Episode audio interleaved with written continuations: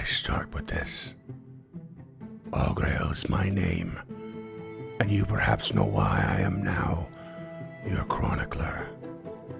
Still, probably best to start at the beginning. When the heroes marched past me in the main library and onto the restricted collection, a chill went through my rotted body. Bad memories in there. The ghouls offered parley, and the party were fools to trust it. They were introduced to Nhakazarin, the high priestess of the cult of the Genker, and her towering, flesh stitched effigy, to. She offers information and a choice. The attack on this town above, she says, was the work of entities further below. And the heroes must choose join the cult and embrace the ghoulish fever, or die. They, of course, choose to stand against this brutal ultimatum. An extraordinary combat ensues, with ghouls all around, magic far flung, and I, I don't, I don't know how, how the hell they got a dinosaur. How the hell did they get a dinosaur? Well, anyway, the fight was long, dangerous, chaotic, and they lost Shad, torn apart by the ferocious ghoul hunger. This is when I overcame my own fear, and I joined the fray, exacting more revenge upon those who took and gave me everything.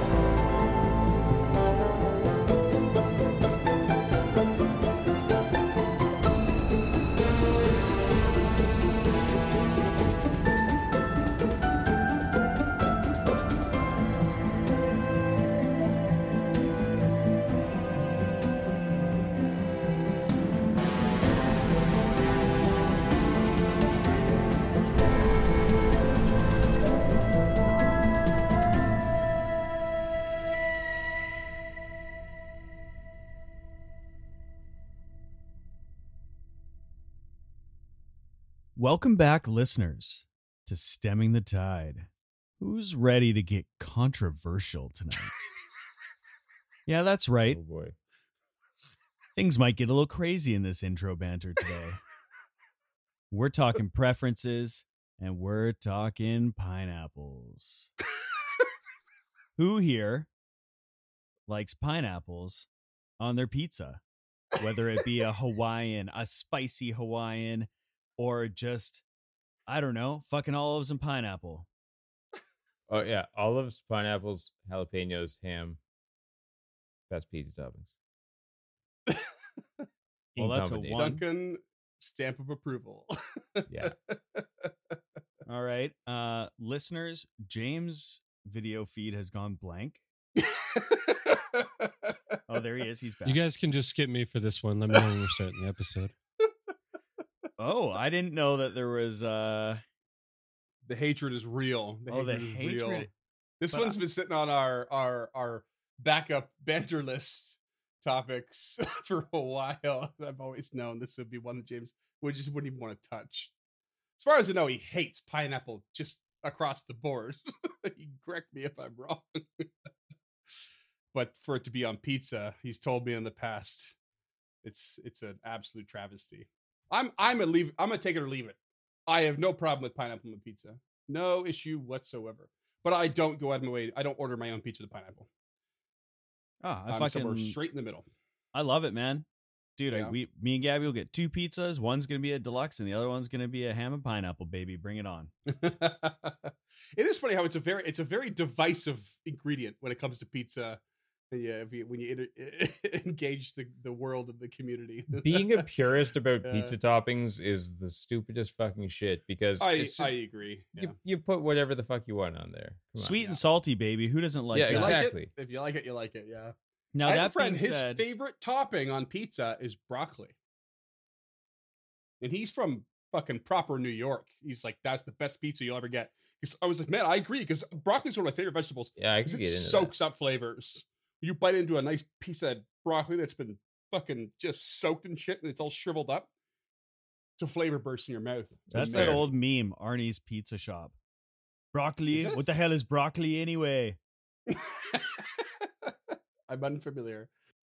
cauliflower crust. People like to shit on the cauliflower crust, but I fuck, don't, I, I love don't think those I've ever had a cauliflower crust. Oh really? Oh man, you can cauliflower. Cauliflower, you can put make fucking anything out of like. See, I'm rice I'm not a cauliflower person at all. I think Oh. cauliflower is massively overrated in general. It's a bad texture. It's it's it is it is the abysmally poor man's broccoli, and I I don't get cauliflower at all. Okay, it's only all, only good in a pureed soup. let's not class shame here. Also, you know what? Broccoli or uh, cauliflower, if done right, is delicious. If done poorly, it is disgusting. And I've had the crust both ways. Well, yeah. I mean, it's the same as Brussels sprouts. Great Brussels sprouts are some of the best things ever. Facts. Boiled Brussels That's fair. sprouts that taste That's like fair. bitter pieces of shit. yeah, They they I ruin mean- you for Brussels sprouts. Facts. I- it would be a stretch for me to say that I've never had cauliflower that I enjoyed. That's that's not true. But generally, it can fuck off. To wrap up on the pineapple on the pizza, do I want like a sto like a wood fire oven pizza with pineapple on it? Maybe. Would I prefer to order like a prosciutto with arugula and a little chili oil on top? Most definitely. Ugh. But if we're Yeah. talking fucking Pizza Hut, you know, Yeah. slap some pineapple on there and slap me in the face with it. It's already let's shite go. ingredients. Just And get just in for there. One other point on the 100%. pineapple side of things, uh, like in Australia, they always do the burgers with like beetroot and fried egg Yeah, and yeah. pineapple, and that is such a fucking good combo. Hmm. Like I, I want pineapples and beetroots and eggs on all my burgers from now on. I'm also not a I'm not a beetroot person. I don't dislike it, but I don't quite away for it. That is the least of the three ingredients I mentioned that I'd want in my Yeah. burger. So I, I could take or leave the beetroot, Yeah, but I, I'd take I'd take beetroot over like iceberg lettuce or even a romaine on a burger. yeah, yeah. I've I've I've heard that peanut butter is great on a burger, but I, I I'm So good. to try it. So good. Yeah, Oh, don't sleep Oh, on that, man. man. Head down to bin for I- it. Do yourself struggle. a favor. I struggle with the idea. I've heard that peanut butter and cheddar is a great combo. Is, is Yeah. why it's so good. And when it's warm and like the peanut butter gets a little bit melty, oh, Mm. so good. So good. Yeah. Yeah. All right. And, uh, well, I with that, uh, hey, hey, Uh, James. Anyway, uh, introducing James to the podcast. yeah. Maybe someone clicked their heels together three times. His screen's been blacked out this whole time. He's like, nope, I'm good. Just Eye sitting of there. mute, horn of bison. Let's put it in the cauldron. Oh, there he is.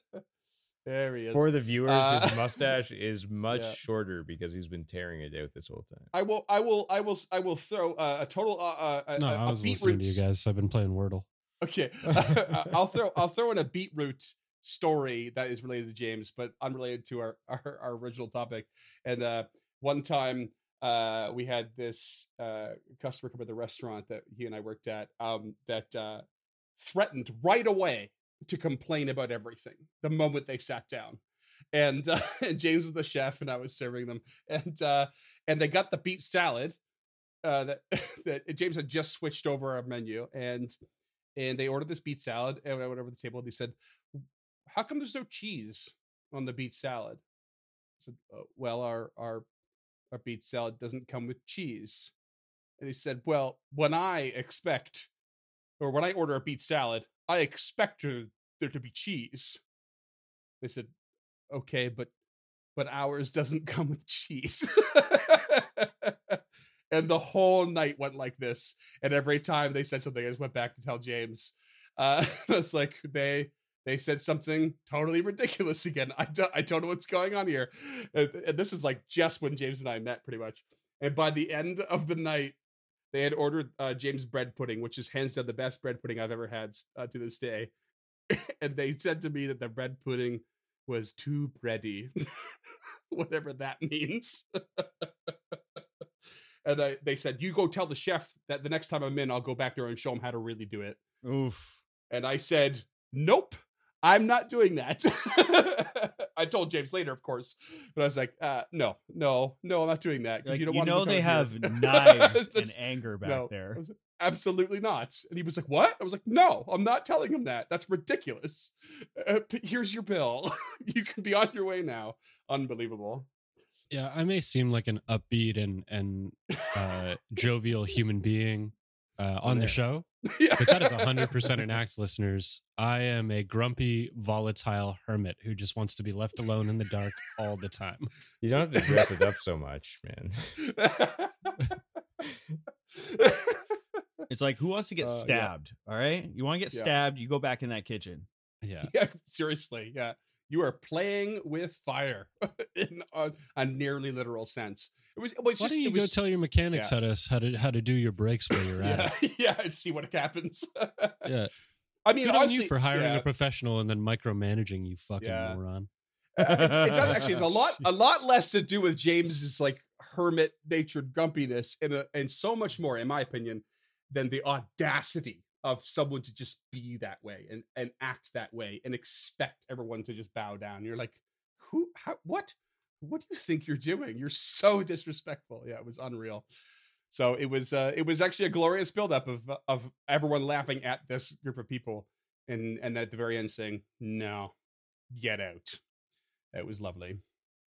Uh, treat all your all your restaurant staff with respect, listeners. But on the subject of people getting served, we just killed a room full of people. That was a halfway decent segue. oh my god, Duncan, Duncan, bringing it to the table.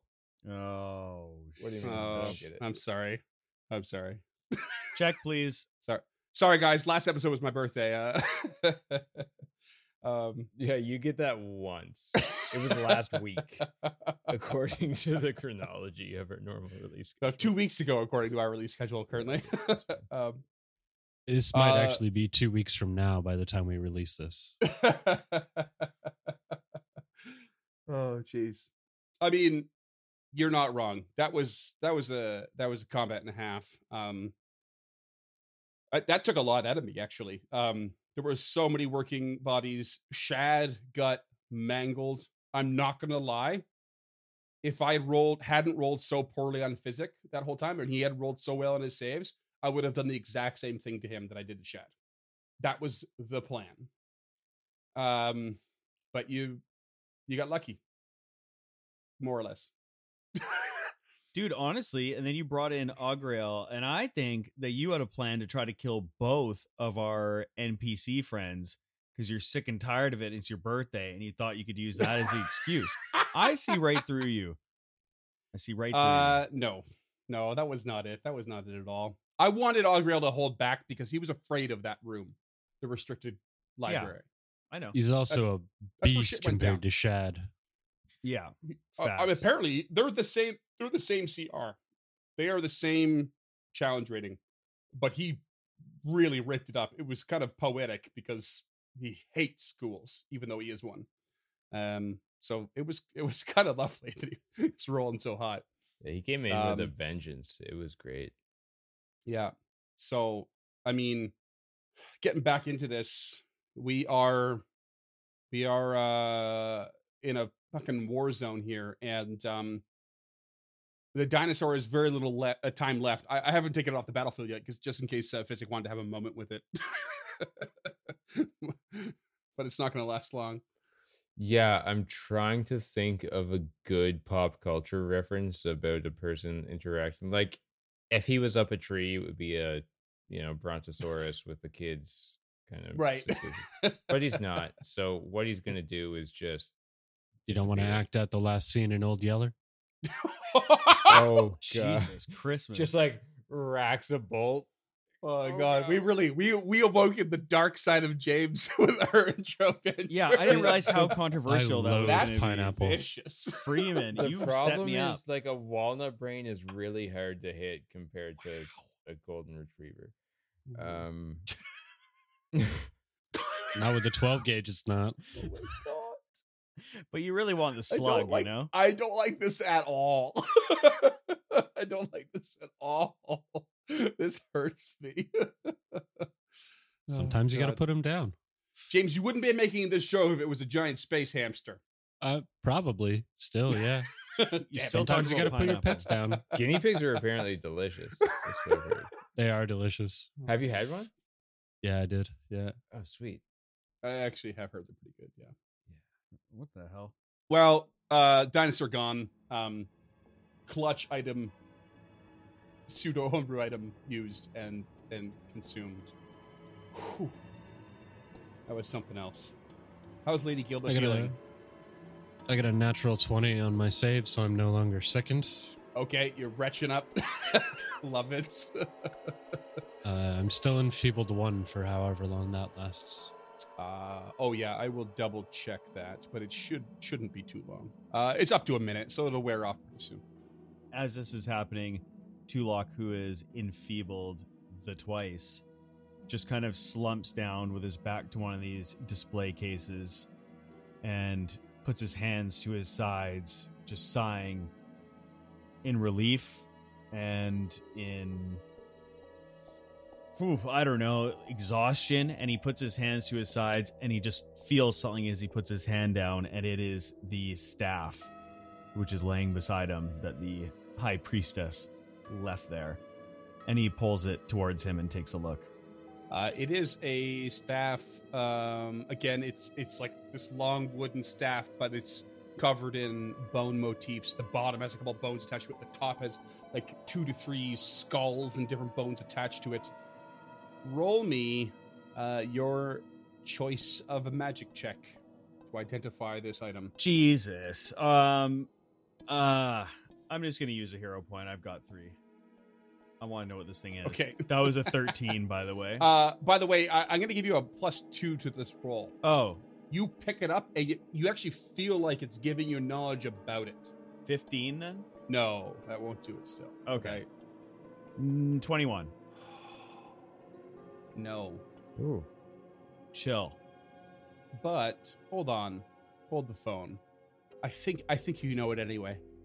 Because it's not unlike wands in the respect that you can feel the magic emanating through it as it as it all appears on your spell list. It is all something that is akin to you and yourself and your innate powers. Okay. And it might even be kind of chilling to you in its own way. But you realize that this is a staff of necromancy, Ooh. which is filled with occult spells. This staff will give you a plus two circumstance bonus to uh, checks to identify necromancy magic of any kind.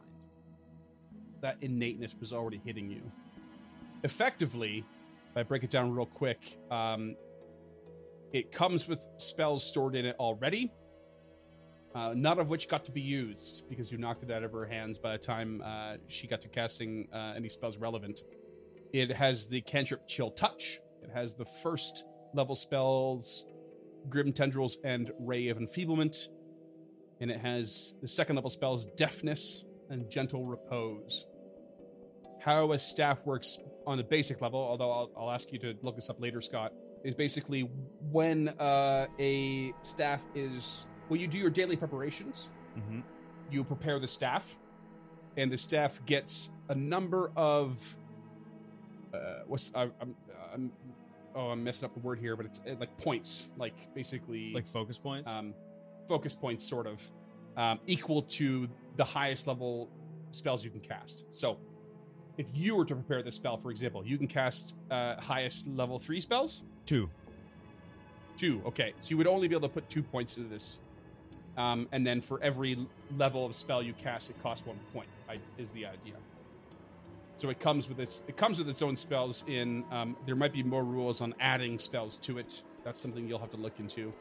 Um, but basically, if you if you were to prepare this staff at the beginning of your next day, you could put two charges. That's the word I was looking for. You could put two charges into this spell, and uh, and then you could spend two charges to cast, say, deafness, or you could spend one charge to cast grim tendrils and one to cast ray enfeeblement.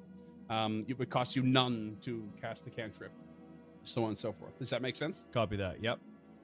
Yeah. So uh, currently, it has three charges. Oh, You uh, you can't obviously cast a level three spell with it. You don't have one, nor is one stored into it. But it does currently have three charges. Okay. Because she did not use any of it. And now holding it, it is a two-handed weapon, but it only takes one hand uh, when it comes to like uh, somatic components to to cast a spell when necessary. Um, so you don't have to worry about having a free hand, as it were. But it is a two-handed weapon. oh, that's awesome. And Tulok is Yeah. stoked by that. Now, so do I have to prepare it for the day before I can use it, or can I use it now? I, I don't think so. I, I think it's like a like a wand. Like it's it's ready to go. So I think you can use it right now. Okay. And uh, seeing Tulok still enfeebled, uh, Physic would like to move five feet east and uh, treat condition. Oh yeah, still enfeebled. I forgot about that. Uh, that might also be coming off pretty soon, to be honest. Well, good thing I don't naturally fail medicine checks very often. Go ahead and roll me one anyway. It's a 17. Yeah, I think you got that from uh, uh, the cultist, but I don't think that's going to cut it actually. So, uh, but, but I think after just a little bit of, of time, like you could see everyone kind of taking a rest, and uh, you know, Tulok and and Gilda sort of bolster. And, Okay. Uh, hey, uh, while we're all hanging around, if we've got the time, he would also like to treat wounds on himself. How long do you figure we're hanging out? Well, at least 20 minutes if we're doing a uh, treat wounds and a treat condition. Okay. I'm back to full health. That's all you need, baby. Yeah. While they're doing that, she'll investigate um the cabinets. Yeah. 'Kay. I am way down, Yeah, so I'll uh, take all the health. Uh, you got the yeah. physic for your heal. So, so it'll be another one on top of that. Uh, so as we've discussed, because Physic does not have a uh, deity, he has the Godless Healing feat, so he gets an extra five hit points. Sick. Um, it was a twenty-three on the medicine check. Fourteen HP back puts him Nice. pretty much eh, five sixths of the way back. Five sixth. Sorry, is that for me or Yeah. for you? That's for me. Okay. Calm down. Apologies. Augrail is just indulging in his bloodbath. Um, it goes from a frenzy to something very casual but very consistent. It's unnerving, to say the least, as you probably already expect, but just sort of leaves you to your devices.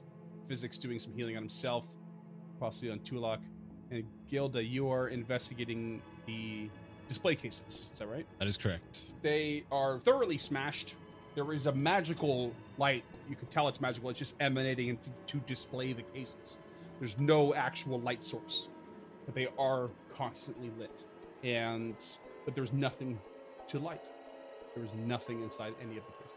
And as you're looking around, the thing that keeps catching your eye is the brutally macabre form at the north. At the north, it is stitched brutal, fetid, rotting flesh from who knows how many sources. And it just stinks. She'll reluctantly move over to that and do uh, continue her investigation. It is clearly a feminine form, though there's a part of you that probably does not feel surprised by that. But there is nothing else for you to discern. You have no idea how this could possibly be some sort of vessel for a dead woman. If anything, it might just be the insane ramblings of this cult. I, I think that would have been her baseline assumption. yeah. Like she's never heard of of something coming back from the dead to walk around in in Mm. you know new skin. So her her entire assumption is is that these ghouls are fucking crazy because they have ghoul fever. Yeah, I mean, you have re- uh, there's a part of you that probably has reason to think that these ghouls, at least some of them, have been here for centuries, which would really lay lay into insanity. Yeah.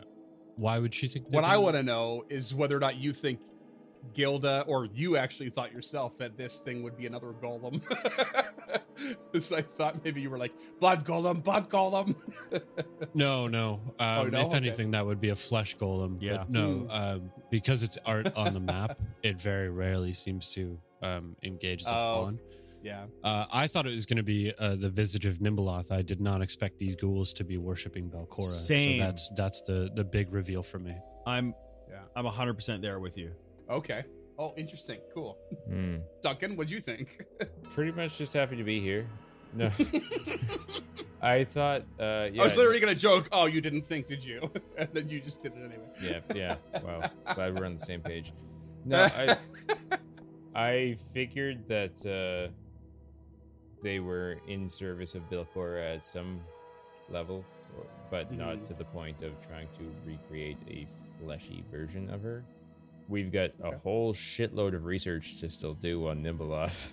That I think we've got a lot of pieces to put together. Um, Mhm. also, as an aside, did a medicine check on um, Tulok, and it was in that one. Okay, sick. So how many points of damage do you do? Do you have any more hero points? Actually, I do. Uh, how before I roll this damage die, how dead are you? Uh, I'm not super dead. I have 13 hit points left. Okay, more than eight. That's all we need right now. Three damage. I want to hear an apology in Physic's voice. Oh, You mean 16, right? Like it's 2d8. Is it two d eight? Yeah, it's always 2d8. Not according to uh, Archives of Nethys. Critical failure, the, the target takes one d eight damage. Oh, then I've been doing it wrong this whole time. yeah, I think I think he's right. Yeah, Okay. That's excellent. That's Oh, fantastic. yeah, that's Oh, fun. man. It, it will. please. I mean, I'm just trying to help, but you know, Oh, thank you. I, sometimes you need to learn a little lesson. yeah, It's okay. Pronounced tentacular. Okay, I apologize for my diction and my bad pronunciation. All right. Mayhaps we try this later. Thought I'd never heard hear the words of the Scots mouth. Mayhaps Um, very well. Uh, so that s- Standing up, Tulok would like to move over to the body of the high priestess. I'm sorry if we James already did this. I didn't hear. Can he search the bodies? No, Gilda won't check the ghouls. the bodies are empty. Yeah, the only thing of value uh, that you could see uh, was the staff. The only thing they have around their necks are um, chunks of flesh on a thong, like you've seen before. They they bite into them and seem to gain some sustenance. Tulok would like to search the room for secret doors. Okay. I was about to ask who has Shad this week and get sad. we can ask who has Augrail this week. So I see no reason to deny the use of Augrail at the moment. I'll take Augrail then. Augrail has braved his fear of the room to the south, so we can co- we can uh, we can come to that when you approach him. But um, uh, you search the room for secret doors, but you find nothing. It's an odd shaped room.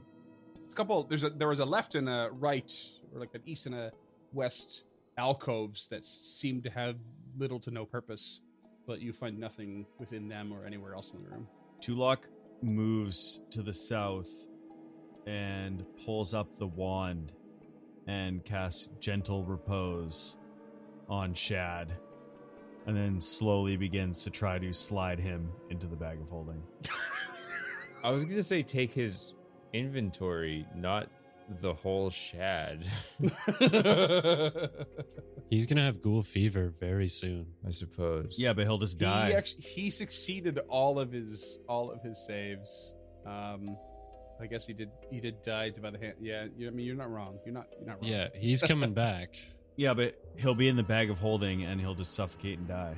Sorry, what? Do ghouls have to breathe? Um, it depends on the undead. Does it really? Yeah, it's not as not as cut and dry as uh, D and D five E is. they don't just get uh don't have to eat eat breathe and drink kind of uh, stat. So Really? um like that is like a shocker. I apologize, God. the for being ghouls are immune that. to unconscious uh, for example, which makes them base effectively immune to sleep effects. Uh, but I have nothing here to indicate that they, they don't have to breathe or even eat. We all know the ghouls love to eat, Mm. Oh but shit! I have nothing here to indicate that they don't have to. Also, I didn't realize this. I was just reading through the bag of holding just to confirm how long it takes them to suffocate. But Yeah. you you can also attempt to escape at a DC 13. Oh. oh, that's, So that's a low Shad DC. Shad could just come popping out of this bag as soon as Yeah. possible. Okay, with that being Well, said, you guys have done checks on on ghoul fever before, and um, and you said he for a living passed- creature, it takes time. It takes time. did you say he passed them um, enough that he wouldn't, or do we not know that? Uh, I'm gonna say you don't know. Yeah. Thanks. Um, but you do know ghoul, ghoul fever will kill you eventually if you keep failing. But even after the death, some time has to pass before you rise. That's all you really know. Okay, Uh, I, I'd like to recant that.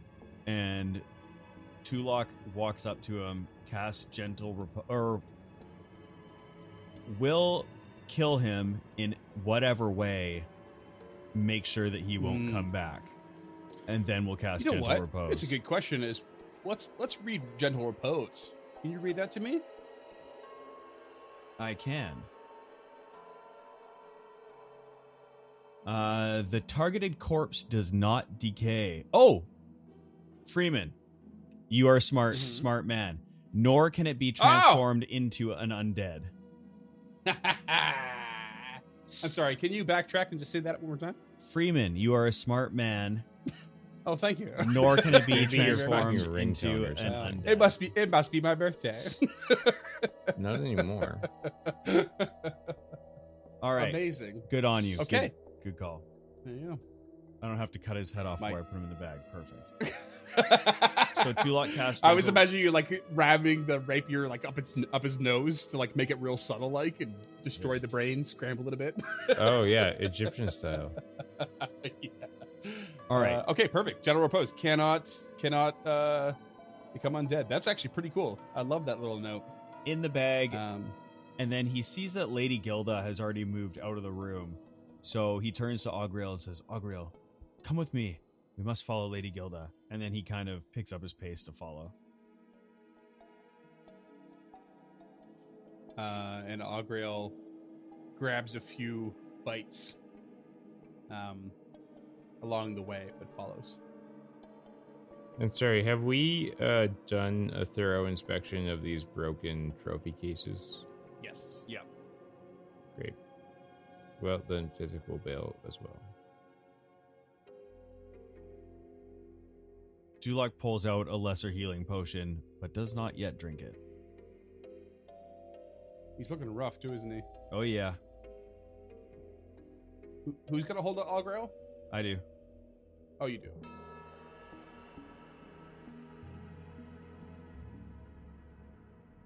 Uh, Gilda okay? just moves out of the room, moves south, right past Shad's body without a second look. Starts pacing around in the anteroom beyond the restricted. Settles on this door, the the southwesternly door, and just throws her boot into it.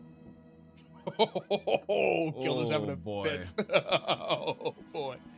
Uh, and you, barely waiting for your comrades, thrust open a door that leads into a room that has long shelves with several chairs drawn up to ring this room on all sides, save the north, where you're coming from. Rancid stains of old blood and decay cake the shelves and floor, and two cultists appear to be in the midst of a spirited debate when you enter, but quickly turn towards you and hiss in rage. Does anyone speak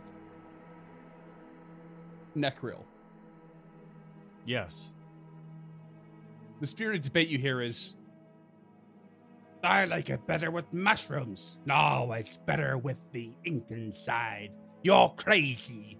It's tastier with a with a, a salting of the fungi. No, no, no, no. Scrape a page on it. Ink. Ink is your man.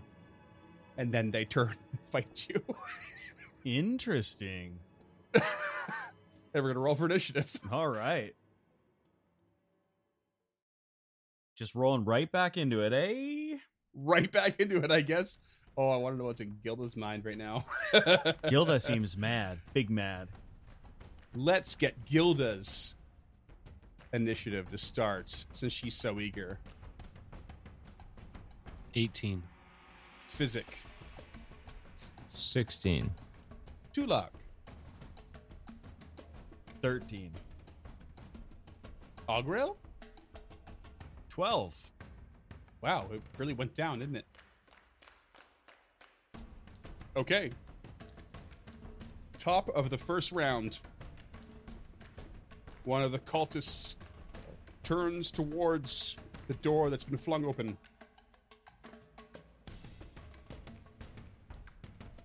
And hissing at you, move to the back of the room to get a little more distance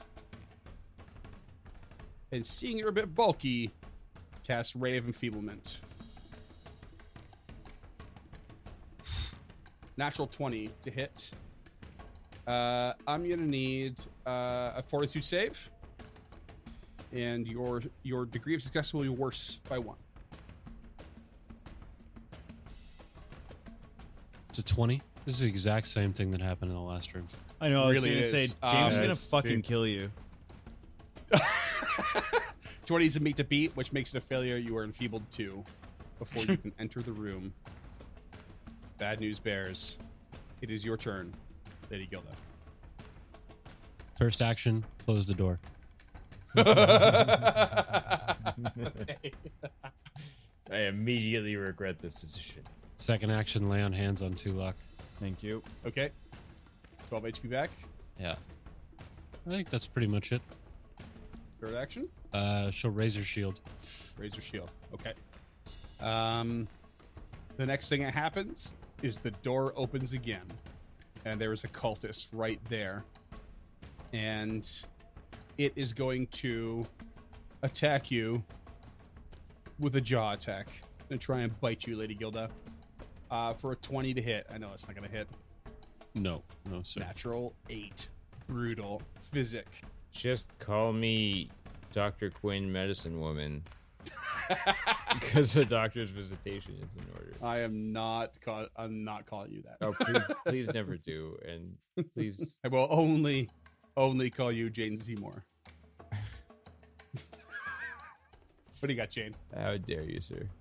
Uh, it will be a treat condition on one Miss Lady Gilda. Okay.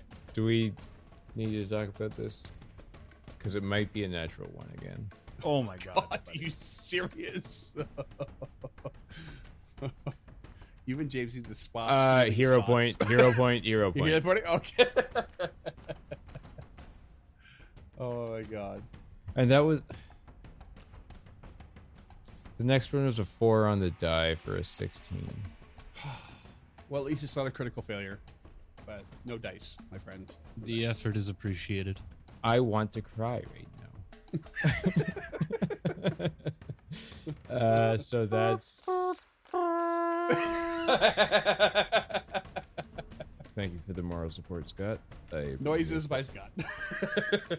Uh, that was two actions. Uh, third action will be draw a minor healing potion. okay. Tulok. All right.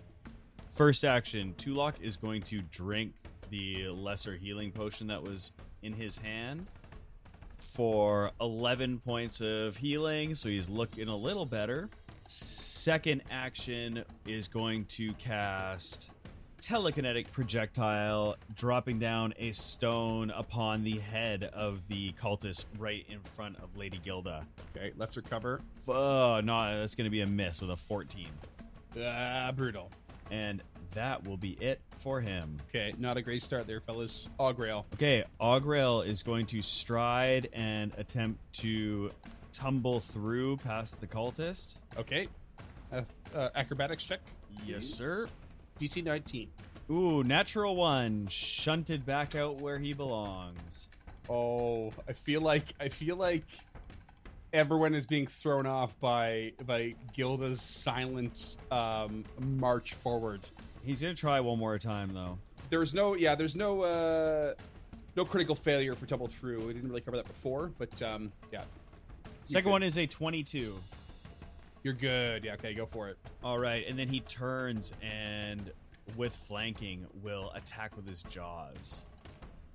18 to hit, flat-footed, With flanking, it hits. Yes. for 14 points of damage. Oh, beast. Okay. 14 damage. And that's all him? That's it. Okay. Uh cultist within the room at the south is going to step forward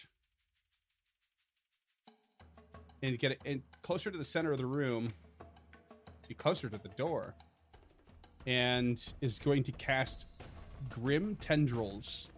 These tendrils of darkness curl from her fingertips, racing through the air, and everyone in the line, including her ally, needs to roll me a fortitude save, please. Uh, I believe it's just living creatures. Is it just living creatures? Yes, so Augrael and the uh, cultist don't need to. Oh, you are so right. Good call. You've got that spell, do you? Yeah, I was just looking at it. nice. Uh, okay, so uh, Gilda and Tulok, please. 28. Uh, yeah, uh, it's a success. 28 as well. Damn. Okay, they're both going to take uh, a mere three negative damage. I guess that's gonna be two for Gilda. Was not nearly as effective as I was hoping. Lady Gilda, what do you got? First action will be a strike Mhm. at the uh, the reduced penalty. It's 26. Uh, that's a hit. Okay. It's about as high as it gets at this point. uh, five points of bludgeoning damage and one point of positive. Yep. Second action will be to raise. And third action, she will strike again. Punch. 16. Uh yeah, no, no dice.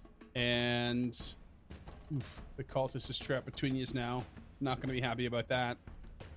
It is going to. It's actually, I think it's going to follow suit uh, with its friend and cast Grim Tendrils from where it stands and do the same thing to Gilda and Tulok. Another fortitude save, please. 18. 21. Uh, okay, 21's a save. Uh, so you only take two points, so probably one Gilda and two points, or sorry, four points to Tulok. But Tulok, you are taking one persistent bleed damage. These tendrils rip your skin apart a bit. Um, and then this this cultist is going to attempt its own tumble through to get past Augrael. So versus the reflex DC, a 26. Uh, that does it. Yes. Okay. And beelines it to the be- near the back of the room. Physic. First two actions gonna do another treat condition on Lady Gilda. Again, how fucking awful is it that having like a plus twelve bonus, you're like, I'm about to fail this check. it is. It is bad. Holy fuck. A two on the die for a 14. Oh my god. Better than a one, man. oh my You know what? You know what? Hold on. Here's here's a weird caveat that I just thought of. because because it's fairly widely agreed on that the chirurgeon does not appropriately use crafting for medicine. The healing gloves aren't giving you a proper bonus. Um, now, this I might it might rule me out here, um, but the crafter's eyepiece is giving you a bonus. Uh, but the healer's glove should also give you one. What type of bonuses are each of those?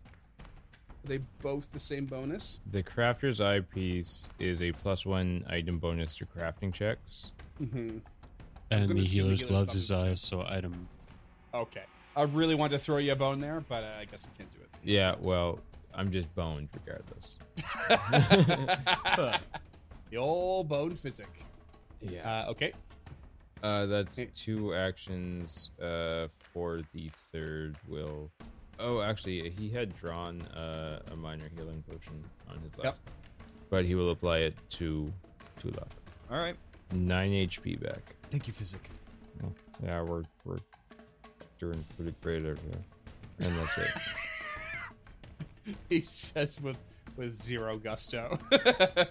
Tulak, what do you got? All right. Uh, Tulok will raise his hands and just shoots three actions worth of magic missiles directly at the northmost cultist.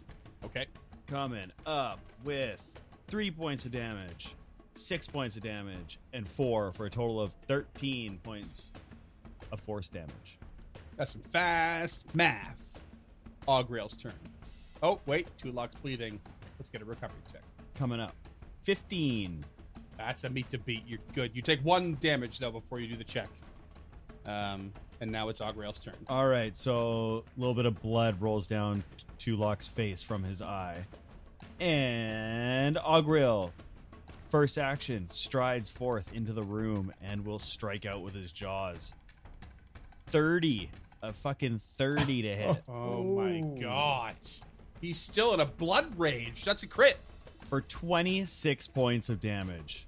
Holy jeez. Uh, yep. Nearly dead.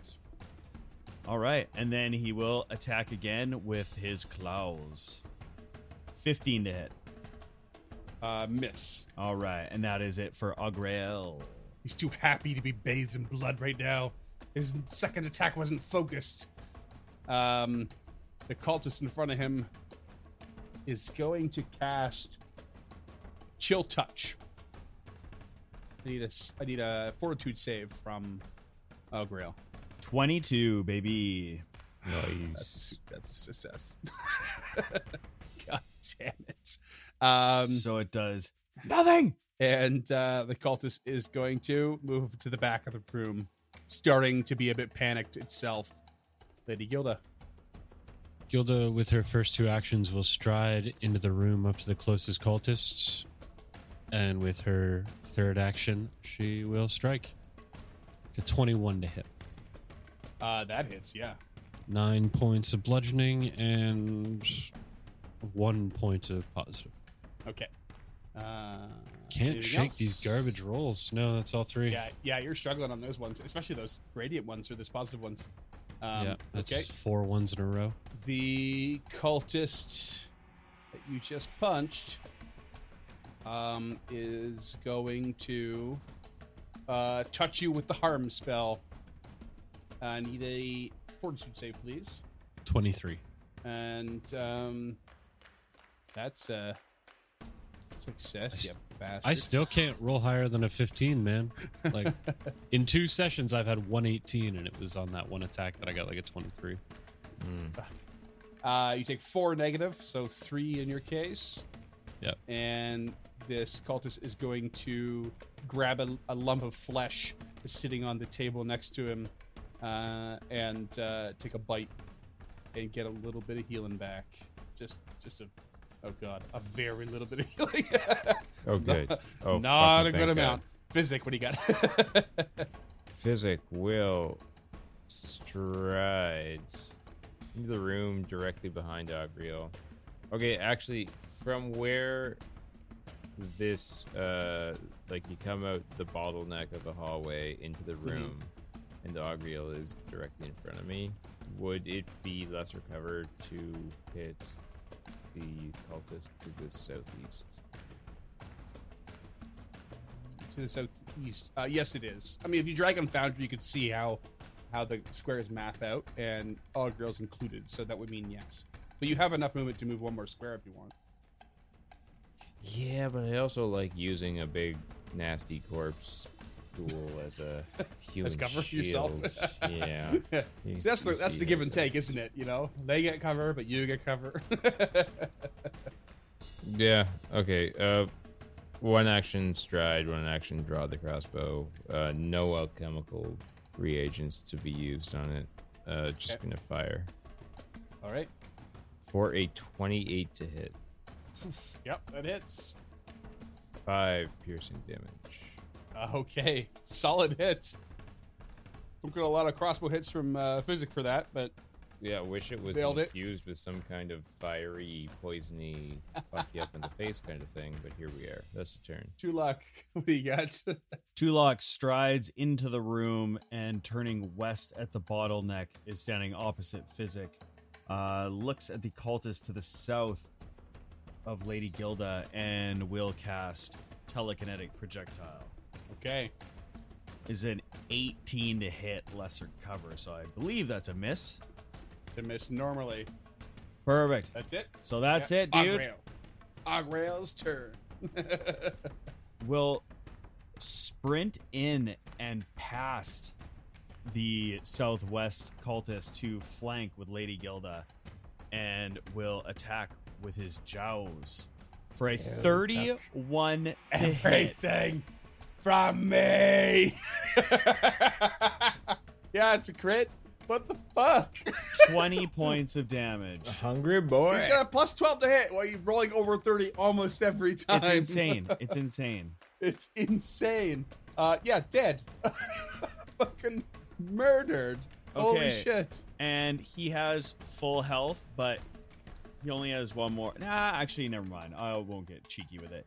He strides to the east to be up in the grill of the second cultist. Okay. And that's it. Top of the round for that cultist who is like, fuck, fuck, fuck, fuck, fuck. um, Maybe I shouldn't have and gotten a flesh eating cult after all. I mean, seriously. um, I was supposed to go to veterinary school. Uh, is going to um, damn. Um, it's going to cast telekinetic projectile on. I don't know who to do it on. Um, I'll just roll for it, shall I? Uh, Tulok one, physic two, Gilda three, Augrel four. It's going to be Gilda. Telekinetic projectile. Twenty-two to hit. 22 is a hit, but she will use her reaction to use reactive shield to raise her shield, making her Uh. AC a nice, cushy 23. nice. You Gotta love that, cheeky bastard. okay, it fails, and this dude is like, f- for being an undead cultist, panicking and starts to beeline it for the exits, but barely makes it to the bottleneck. Lady Gilda. Punch him to death. Stride, Punch him to death. strike. That is a natural 20 for a 20. Hey, there it is. hey. give me, give me some brutal, brutal description of the de- of the destruction of this undead. It had, it had one hit point left. Yeah, so she has been so frustrated these last two combats between being weakened and somebody bringing back the memory of her wound that she spent so long to try and get past. And then to see Shad fall to these creatures, she's already not cared for these creatures. She's already felt okay to unleash on these things. I think now she hates them hmm. Or she's used to to losing soldiers and it's it's moving on but she still needs time to process that. And she just doesn't have that down here. So she came down she put her boot to the door to just try and soldier on because that's literally what she's been trained to do is to soldier on. And she finds these two these these two things that she can just hit. Something simple. It's a mm-hmm. simple thing and she sees this creature retreating and she does something she wouldn't normally do and that's hit something in the back. But she steps up charges all that rage fury and and it's it's almost cathartic as she just puts her fist through this thing's spine out his stomach. And this like it's just glowing with this radiant radiant energy of Aurori and that's the moment that hits her is that this isn't what Aurori wants for her to use her powers. This this isn't how she's supposed to do it. She's not supposed to d- destroy ghouls from behind in a fit of rage. There's nothing perfect or beautiful about this. This is just pure human emotion. Mm-hmm. and she just lets this thing fall and no tears, but she lets herself be sad for a moment because she doesn't know when the next time she's going to get to be sad is. She didn't like Shad. She didn't really know Shad, but she still lost somebody who watched her back, and that hurts. Tulok turns to Lady Gilda because, just like James just described, Lady Gilda just kind of left the first room, immediately stormed in here, and nothing was really said. And it was just from one combat, boom, straight into the other. And he followed as quickly as he could, but you know, there was no keeping up and there was no talking to her. So he turns to her and just looks just deep into her eyes just to try to see what she's feeling and feel what she's feeling and is I'm wondering if she meets his gaze. Yeah, she would. She would have no reason not to. I mean, she know like now she's kind of realized that she's sad and angry, whereas before, I don't think it really hit her. She was seeing red basically. Yeah, she's trained to soldier on. Like she's a literal soldier, right? So somebody It's like falls. you somewhere keep between forward. losing your temper and straight discipline, like right in that. Yeah. Yeah, Lady Gilda, please stop. I I need a moment to breathe and we've been moving so fast. Just hold off a moment. Are you okay? Are you injured? just just tired, weak, weaker than I'm used to. Those beams, those things have been hitting me with. They don't bring back pleasant memories for me. Right. I suppose in many ways I've lived a, lived a blessed life compared to yours. Though I felt weak, I had nothing to associate it with other than maybe my lack of physical prowess in my youth. Do you feel like you can move forward, or should we take a moment? Sorry, go ahead. You might feel weak, but it's not weakness.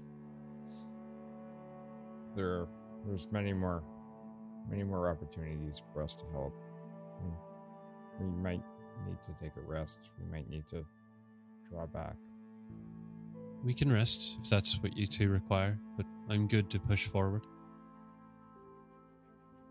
There's there's only two more doors left here. I don't see why we couldn't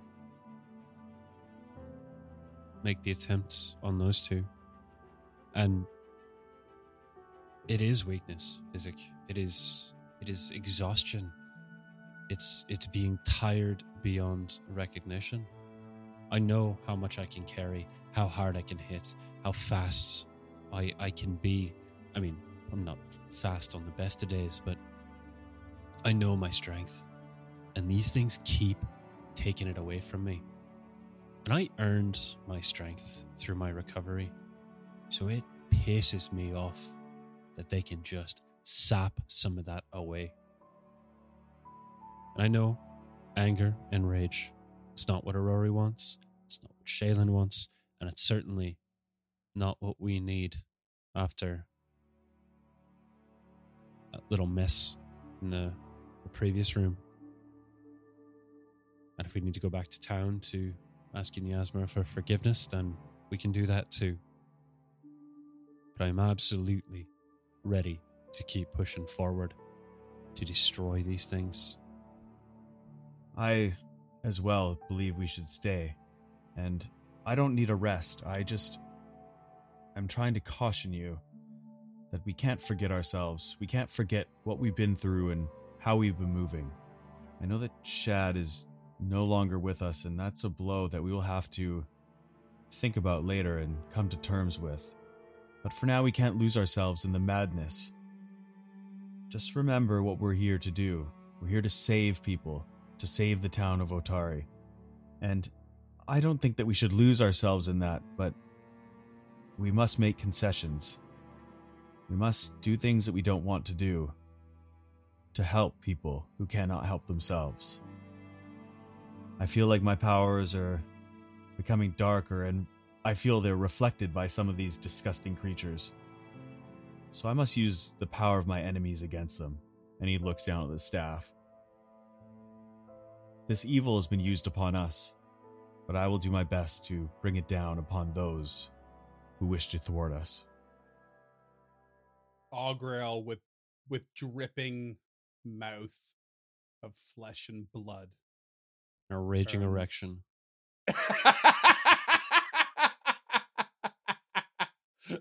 It was Mm. so Half classy erection. for a second. I saw that on his Gonna character have, sheet. half chop on the- Uh, Just if this erection lasts three actions or more, consult a doctor. If this erection lasts more than three fortitude saves, um, Augrael looks up, blood dripping from his mouth, and he just says to you, blank white eyes, They took all of it from me. But what they didn't understand was they gave me the strength to take revenge. I don't know if I would have it back. I don't know because I forget. But I would rather see them dead. Proper. and Physic will attempt his classic pat on the lumbar lower back, but then just kind of see how gross the whole ghoul thing is and like stop mid back clapping or yeah, yeah. I mean, the room you're Plus in alone is disgusting. yeah. It's covered in blood and gore. Yeah, so so he he gets about halfway through the the swing to clap him on the back, and then goes, "Let's go just the brother." good guy Keanu Reeves hold, uh, shoulder hover when he's taking pictures. Exactly. yeah. yeah. All right. So Yeah. Tulok is going to take a quick peek around this room and then he's going to say to Augrael, Augrael, perhaps you should look at these books and let us know what how they're different from the other libraries. And if we need your help, we will shout to you. So Augrael, uh, he moseys back out to the room you were just in, the, the restricted area, as it were, and he starts searching around. And without much time needed, he quickly turns to any one of you and says, This is this is a whole new section of the library. It's not far away, but it is it is brand new. It has so much more. It is going to add to our research. and with a, basically a venue attached to a venue, this is a second area for you to do research points in. Mm. So you have the main library and you have the restricted library, and they are both worth research points. To, to choose which one you're going to be researching in, essentially. Neat. Copy that. Uh, and sorry, Tulok is going to search the room that he's in. I don't know if there's anything in there of note. Why don't you just send over the notes on this uh, floor of the map and I'll take a look for you. Yeah, sure. Yeah, I'll do that right away. uh, all right, and you uh, you search this room, and nothing. Just just blood, guts, and gore. This room appears to be a room in which you wrote in. One would write in, in in quite in a lot of silence and solitude, perhaps. And I think it stands out only because part of this sort of pseudo speech that Nhakazarin gave you was that you would you would accept the ghoul fever and you would be left in the author's hall. And you feel like this is the author's hall. Copy that. So that's where they turn people. This is where they leave them to be turned.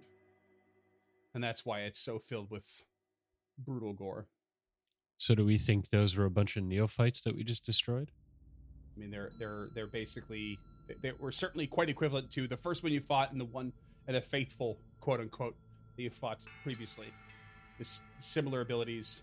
How often do they actually get fresh blood down here? Probably not that often anymore. Not anymore. So Tulok leaves the room and stacks up behind Lady Gilda and motions to her and says, "Do you hear anything behind the door?"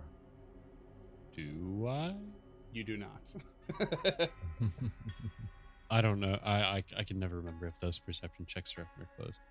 uh, yeah, I mean, most of them are closed. You could tell if I tell Yeah. you yes or no, you could you could guarantee I've rolled it. Um, that's for you and the listeners. I roll a lot behind the behind the scenes. Tulok avoids notice. Okay, not hearing anything at the door, taking the defend action. Open. open.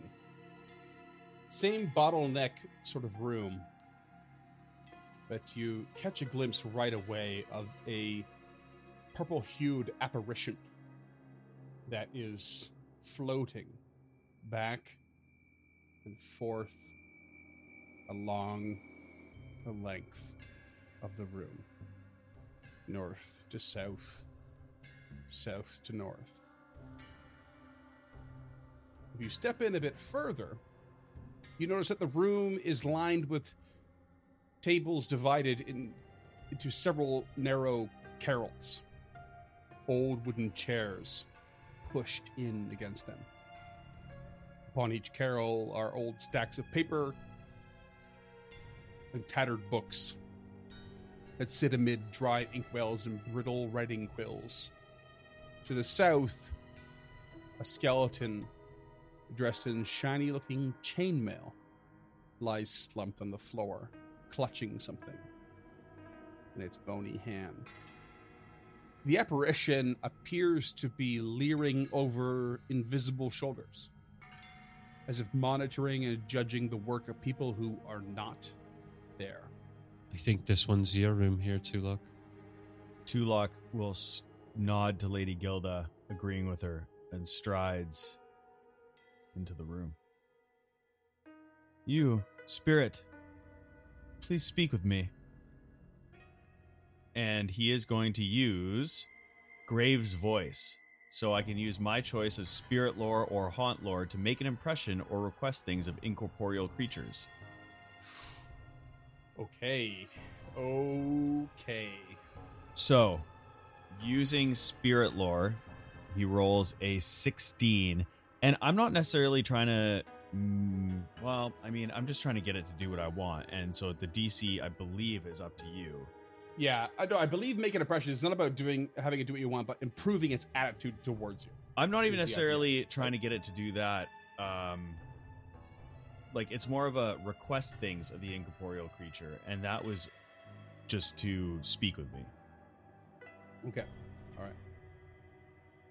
I'm, gonna to, I'm gonna have to insist you're farther into the room. Just, just, just throwing that out there, Okay. like to there. Yep. Okay. Fine. And when you say this, this spirit is at the far end of the room, and it turns really abruptly and sneers.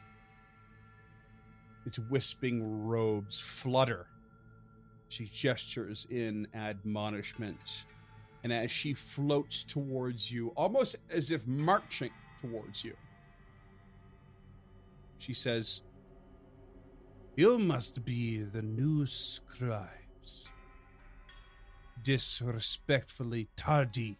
She glances over your shoulder at Lady Guild in the back. Not a great start. Sit and begin transcribing.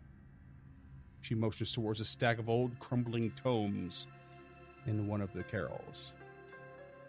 No, I'm sorry.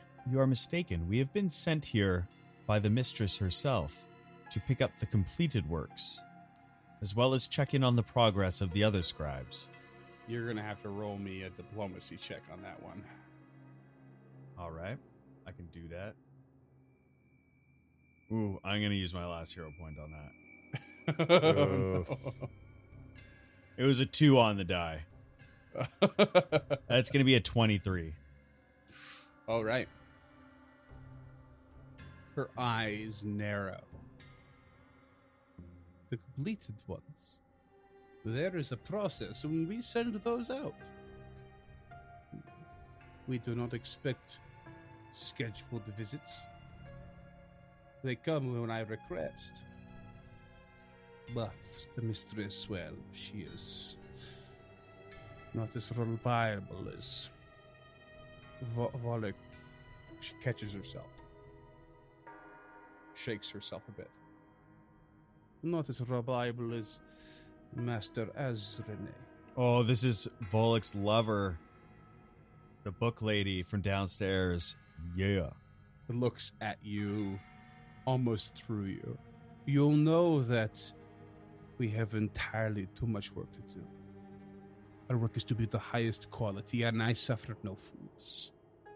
And for every mistake, and you and all of these will make mistakes, you will face the repercussions. Explain to me why you are here when I do not expect you.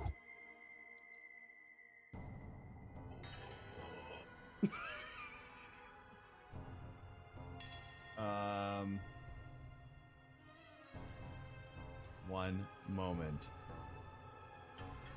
Tulok pulls out the doll of Borbo and says, I lied to you. Your lover Volluk is in trouble. He sent this creature to kill me and to come after you for help. You should help him up north up above in his workshop. You should leave here now. What are you saying? And she looks at this doll with this recognition you hoped for, but maybe didn't expect. Borbo? Is it true? You are my would be assassin. Now dead in the hands of this creature. What danger is, what danger is my master Azrinae? Explain it to me now. He is in trouble with Belcorra. You know how she can be temperamental and dangerous on the best of days. She is up there, and she is menacing him. I know he is powerful, but he needs your help, and he needs it now. She has always stood between our love. Yes, she would do this to him. Of course she would. Of course she would. But you, you are her unwitting pawn. There is no other way. Only Volluk would be my ally. You have betrayed us all! No, you don't understand. I've come here by his purview to get you, to bring you to him, to help him. If you do not wish to- I to would help, be the first. I would be the first, he told. He would send me, not you, not against me, but me. I would be his vessel. How dare you consider it otherwise? Be gone with you, and I will not kill you fine. yet. Have it your own way. Leave your lover to die. And Tulok begins to walk out. He cannot die. He is invincible. Tell me how he could possibly die. Tell me the truth. I will tell you no more. Your stubbornness is your downfall, and it will be the death of your lover. And she charges towards you to the entrance of the door. It stops, almost like pulled back by some unseen tether. And she goes blank and turns around and starts to pace the room again as if you had never been there. Oh, that was all for fucking nothing, wasn't it?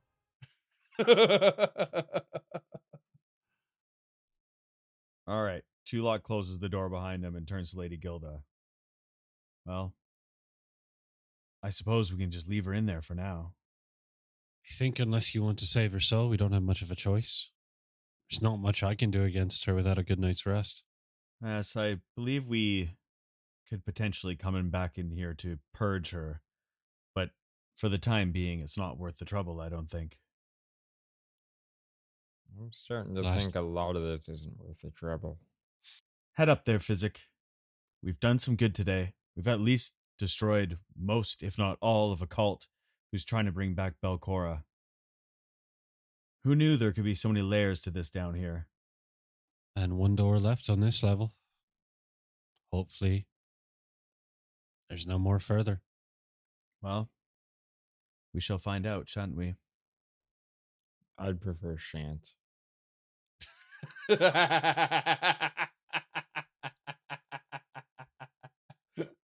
Shant's dead. Oh, that was Shant. oh, Ah. oh, no. Too soon, too Poor soon. Shad, poor Shad, yeah. We haven't found any stairs going down, have we? You only found the um yeah, we have. Have we not? I don't see any the on very, the f- very far west. oh yeah, there there is one. Yep, there's uh over over yonder Okay. Where it gets dark at the end of the actual hall. That one goes down. Okay. Uh, she listens at this final door, Nothing. taking the defend action. She opens. And it's as poetic as can be. The very last door you open leads down. Huzzah! Stairway down. Let's just poke our heads down. Just to see. Ooh. Gilda just went straight for it. You said poke your head down. I know.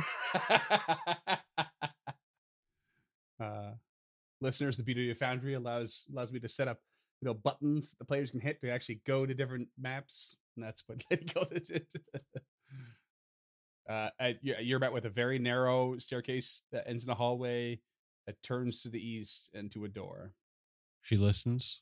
Detect magic. And okay, no magic detected. But Lady Gilda, you hear a sort of change in the atmosphere almost. It's like listening to a conch shell to hear the ocean. It's as if on the other side of this door reaches some sort of cavern where you can hear non-existent sounds continuously echoing. Hopefully, it's a Final Fantasy esque healing spring. or a uh, Zelda esque. Fairy. Perhaps it is the fountain of youth. Well, she opens the door to find out. you crack the door, and that's exactly what you see. But it leads across a bridge to a pavilion of sorts with a flickering fire off to your right. You can't quite see what it is. She steps into the room. You step into the room. Oh boy. Th- that's what you want to hear. you see an immense cavern, much bigger than you expected, cold and damp. Water drips from condensation above and large into a large still lake. Thick patches of moist mushrooms, some nearly four feet tall, grow along the western shore of the lake while a narrow trickle of water feeds in a tunnel to the south. A 35 foot long pavilion is what's in front of you, made of stone, and stands in the middle of this lake, elevated about 10 feet above the water level by more than a dozen stone columns.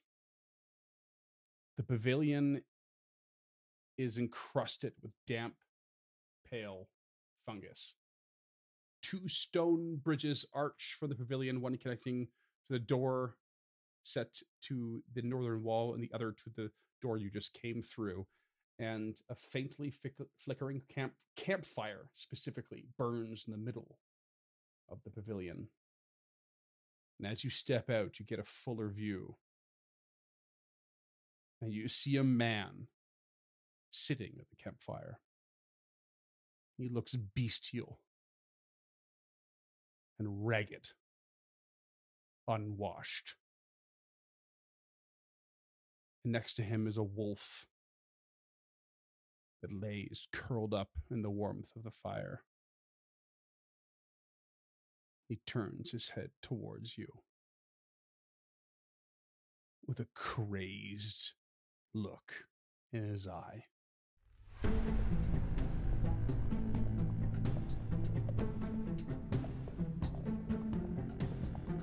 Stemming the Tide is an actual play podcast of the Adventure Path Abomination Vaults and is produced by the Uncharted North Network. Stemming the Tide uses trademarks and or copyrights owned by Paizo Inc., used under Paizo's community use policy. We are expressly prohibited from charging you to use or access this content. Stemming the Tide is not published, endorsed, or specifically approved by Paizo. For more information about Paizo Inc. and Paizo products, visit paizo.com. Music is composed by Will Savino and artwork by Greyhood. Stemming the Tide is recorded remotely using Foundry Virtual Tabletop. If you wish to connect with us or support this project and projects to come, we can be found at unchartednorth.ca, patreon.com slash unchartednorth, and on all major social media platforms. Links to all credits can be found in the episode description and our website. Thanks for tuning in.